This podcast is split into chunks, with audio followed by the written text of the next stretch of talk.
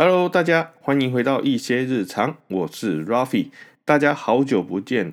嗯，距离上次节目上线播出应该是两到三个月之前了吧？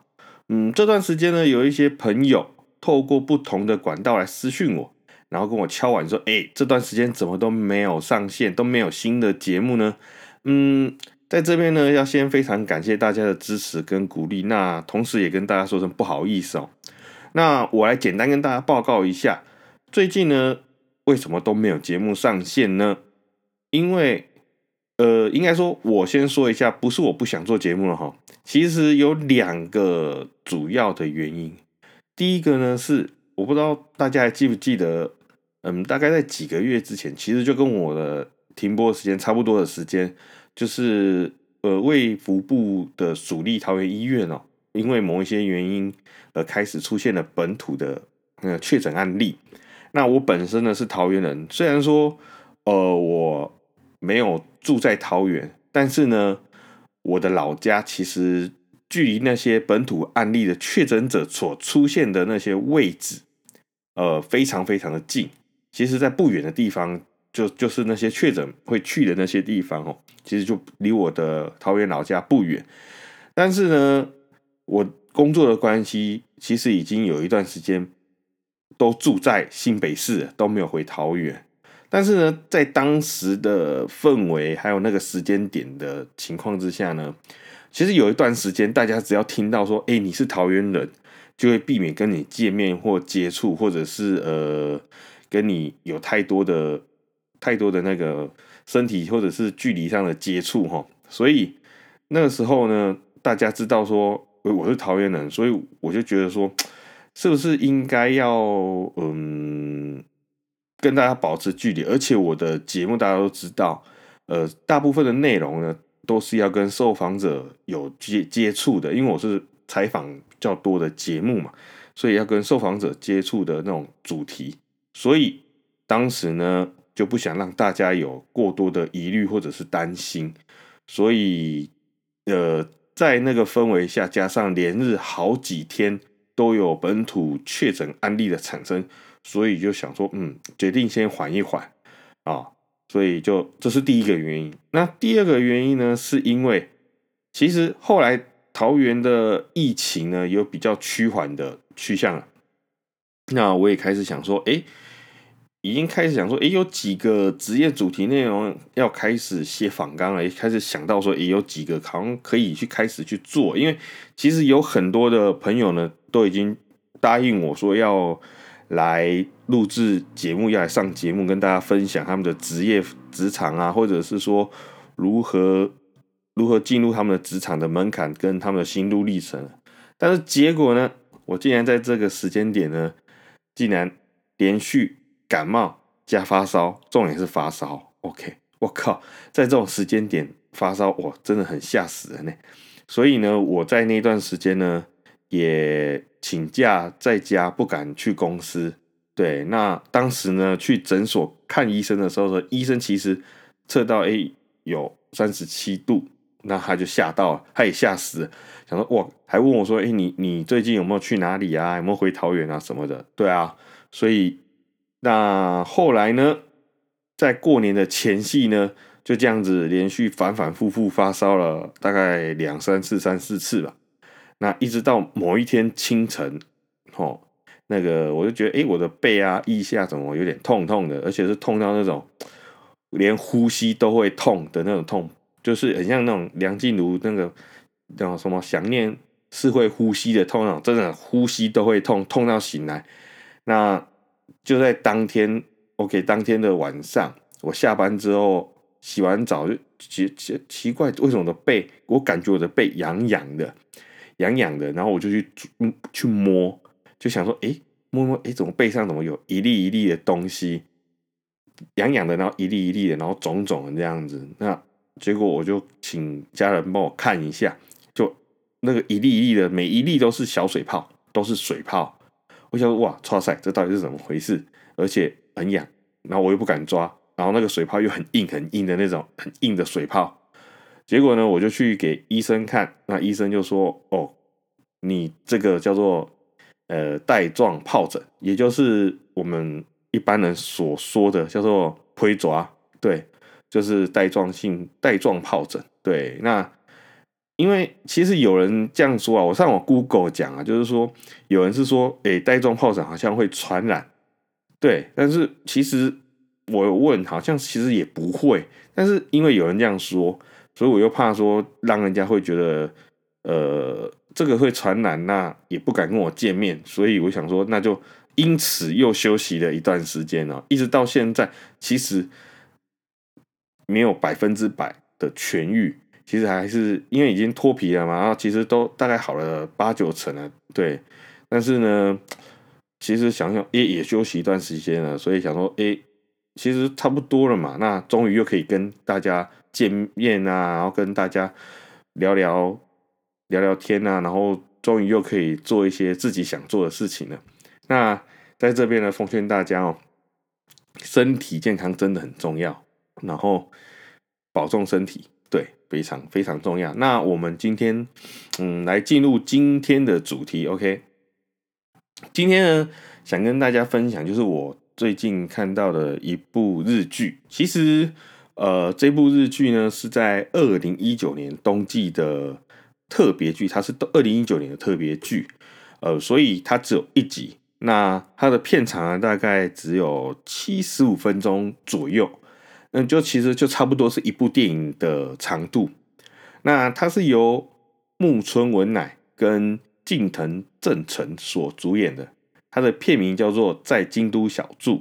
嗯，是一部步调非常非常慢，然后非常非常悠闲轻松，而且又很贴近京都人当地生活的一部疗愈日剧，疗疗愈型的日剧。那对，那看完这部。日剧的时候呢，我会觉得哎，整个人感觉非常的放松，而且非常的舒服，而且嗯，会觉得暖暖的，有一种温暖的感觉，对，而然后没有什么负担，不像有一些武打片啊，或者是一些嗯比较重口味的电影或者是电视剧，看完之后身体就是心情心理上会有负担，对。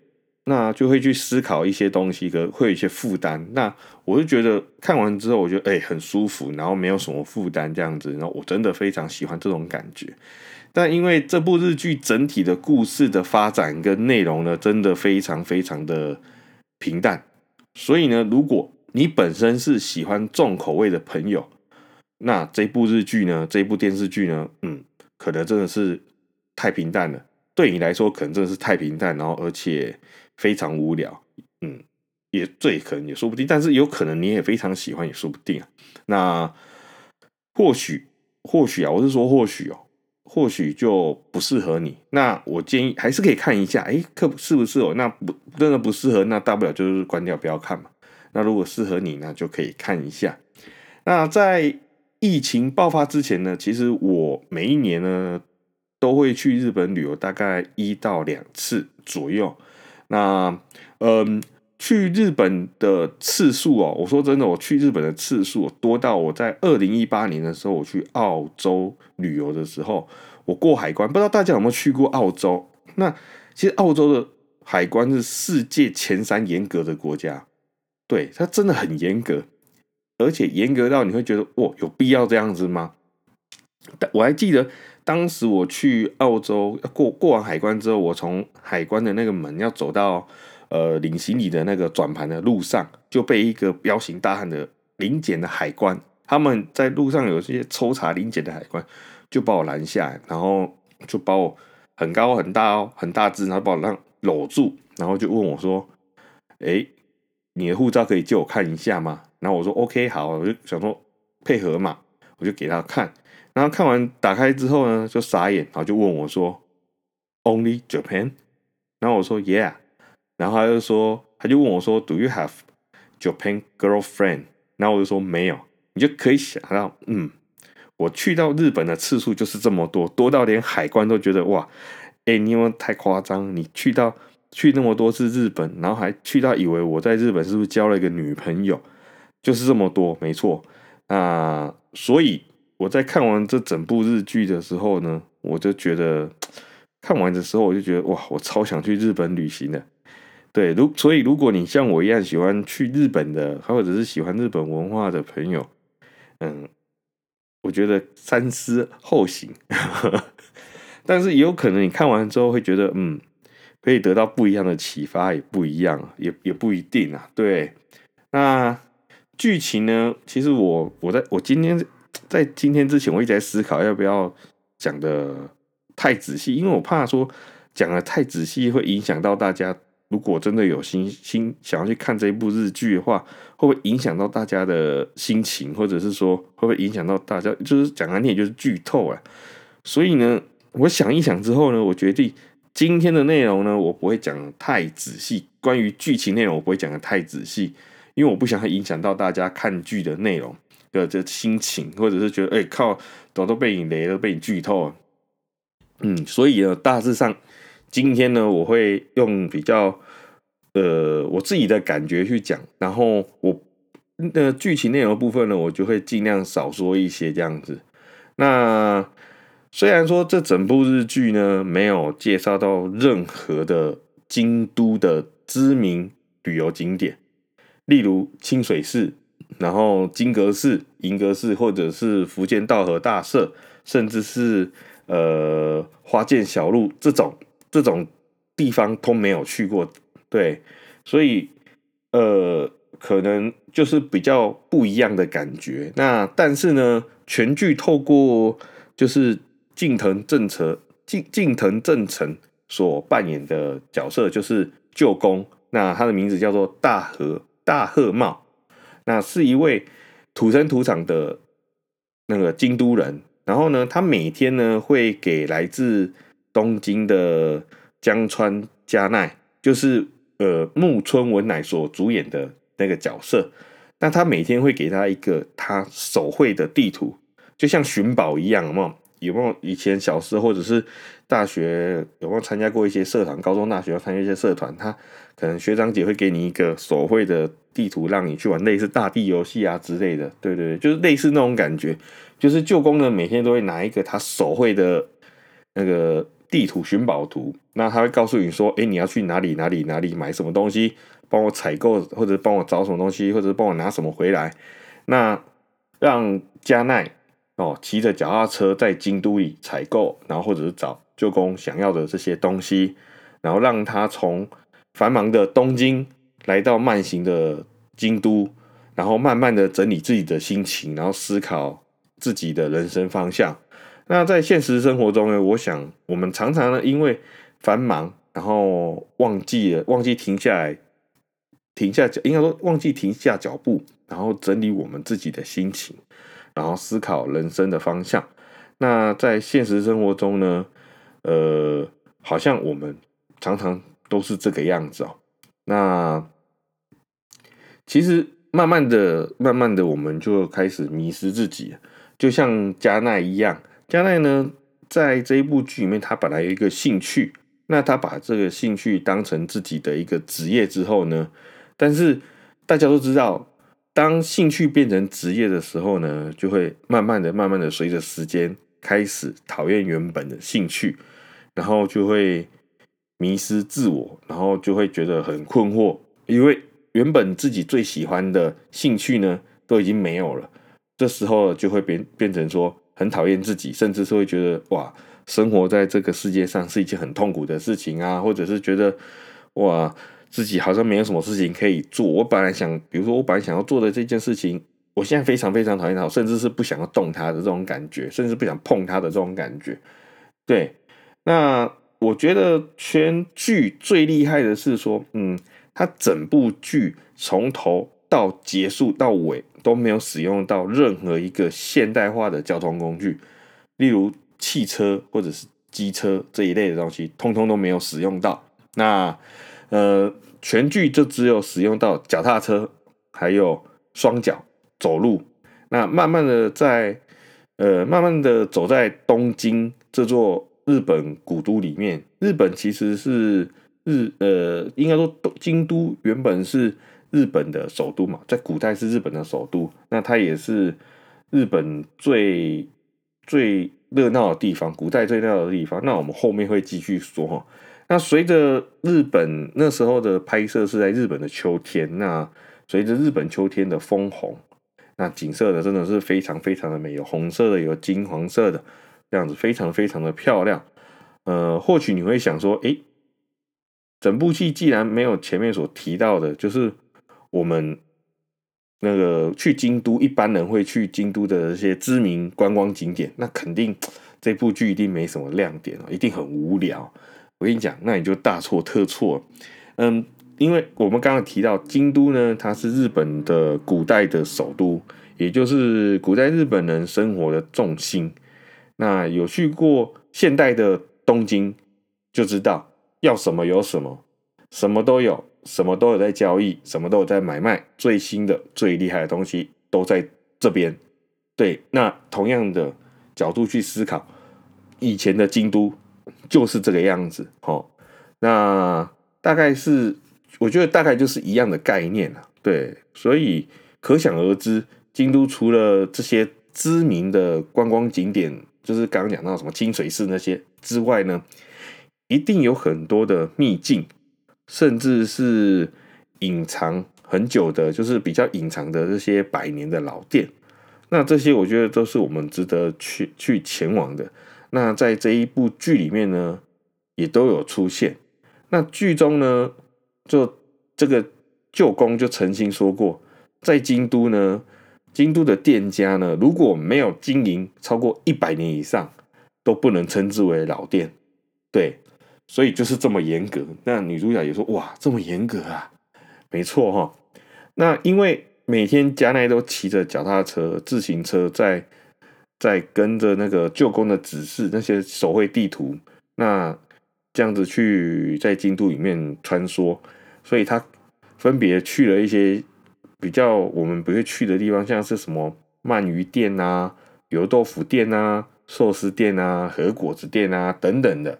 其实他去了很多的店，那这些店呢，其实呢都非常非常有名，而且呢，原本我以为哦，我以为以为剧组会找。演员来扮演这些店员，这些老店的店员，结果呢，没想到呢，哇，剧组的心脏非常非常的大颗，我觉得非常的勇敢，他们竟然用了这些原本就在店里面货真价实的呃店员或者是老板本人，然后呃也因为这样的操作，或许你会觉得，嗯，你在看的时候，你可能会觉得，哎，奇怪，为什么这个店员讲话有点卡卡的卡词？然后很不自然，那在这边呢，还请各位看官多多包涵，因为呢，他们不是专业的演员，他们只是一般的老百姓，然后是呃这个店的店主或者是店员而已哦。那我在这边呢也截取了几段我个人蛮喜欢的，然后同时也是也可以算是贯穿整部剧的几句台词。然后来跟大家分享一下，我觉得这几句台词呢的内容呢，还蛮值得我们细细品尝，然后慢慢的思考的。第一句呢是，你知道，呃，你自己喜欢的东西必须由你自己去摸索、寻求，然后就是寻找的意思。然后第二句呢是，自己喜欢的东西呢，那是属于自己的自由。应该说，诶，抱歉，我想错是。找自己喜欢的东西，那是属于自己的自由，对。所以呢，在这里面呢，旧功能就是给他很多的指示，让他去寻找到自己喜欢的东西，对。然后第三个呢是，嗯，人生何不活得简单点？做着做着，不就会发现很多自己喜欢的事情了吗？这样的生活难道不快乐吗？我觉得这句话非常非常的有含义，我还蛮喜欢的。然后呢，再来是最后一句，尽量找，要尽量让自己不要讨厌自己的工作，努力喜欢上自己的工作。嗯，这句话也是很有哲理的一句话。对，那人生呢？其实我觉得人生呢只有一次，那想怎么走，只有自己能够决定。嗯，别人包含自己，我们自己的父母也都只能在旁边给你建议而已哦。那最后的决定权呢，还是在我们自己的身上。